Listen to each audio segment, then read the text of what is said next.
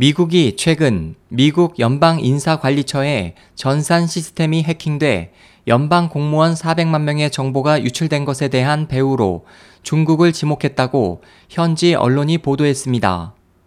뉴욕타임스 등은 4일 미국 국토안보부 발표를 인용해 미국 연방인사관리처의 전산 시스템이 4월 말부터 해킹을 당해 전현직 연방 공무원 400만 명의 정보가 유출됐다며 연방수사국 FBI가 이 사건을 조사하고 있다고 전했습니다.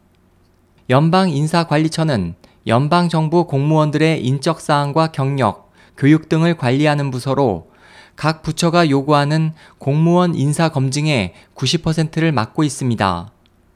FBI 수사 관계자는 뉴욕타임스와 월스트리트 저널 등에 해커들이 유출한 정보로 신분을 위장하거나 미국 정부의 기밀 문건을 열람할 수도 있다고 말했고 다른 관계자는 이번 해킹은 지난해 백악관과 국무부에 이은 세 번째 연방정부 해킹 사례라며 피해 규모도 사상 최대라고 말했습니다.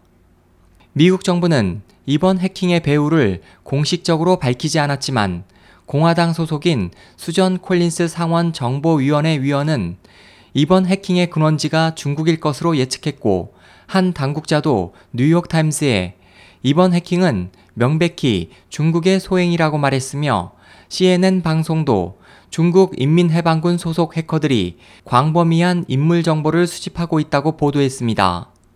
보도는 이번 해킹이 기업체가 아닌 미국 정부를 겨냥했다는 점에서 남중국해 문제로 날카로운 미중 관계가 더 악화될 것으로 전망했습니다. 미국은 최근 1년 동안 중국 정부가 연루된 사이버 해킹 문제를 잇따라 제기해왔습니다.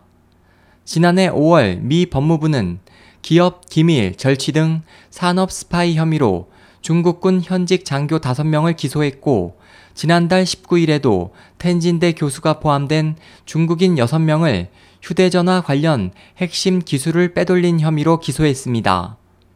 뉴욕타임스는 이달 미국에서 열릴 예정인 미중 연례 전략 경제 대화에서 사이버 해킹 문제가 핵심 의제로 부각될 것이라고 전망했습니다.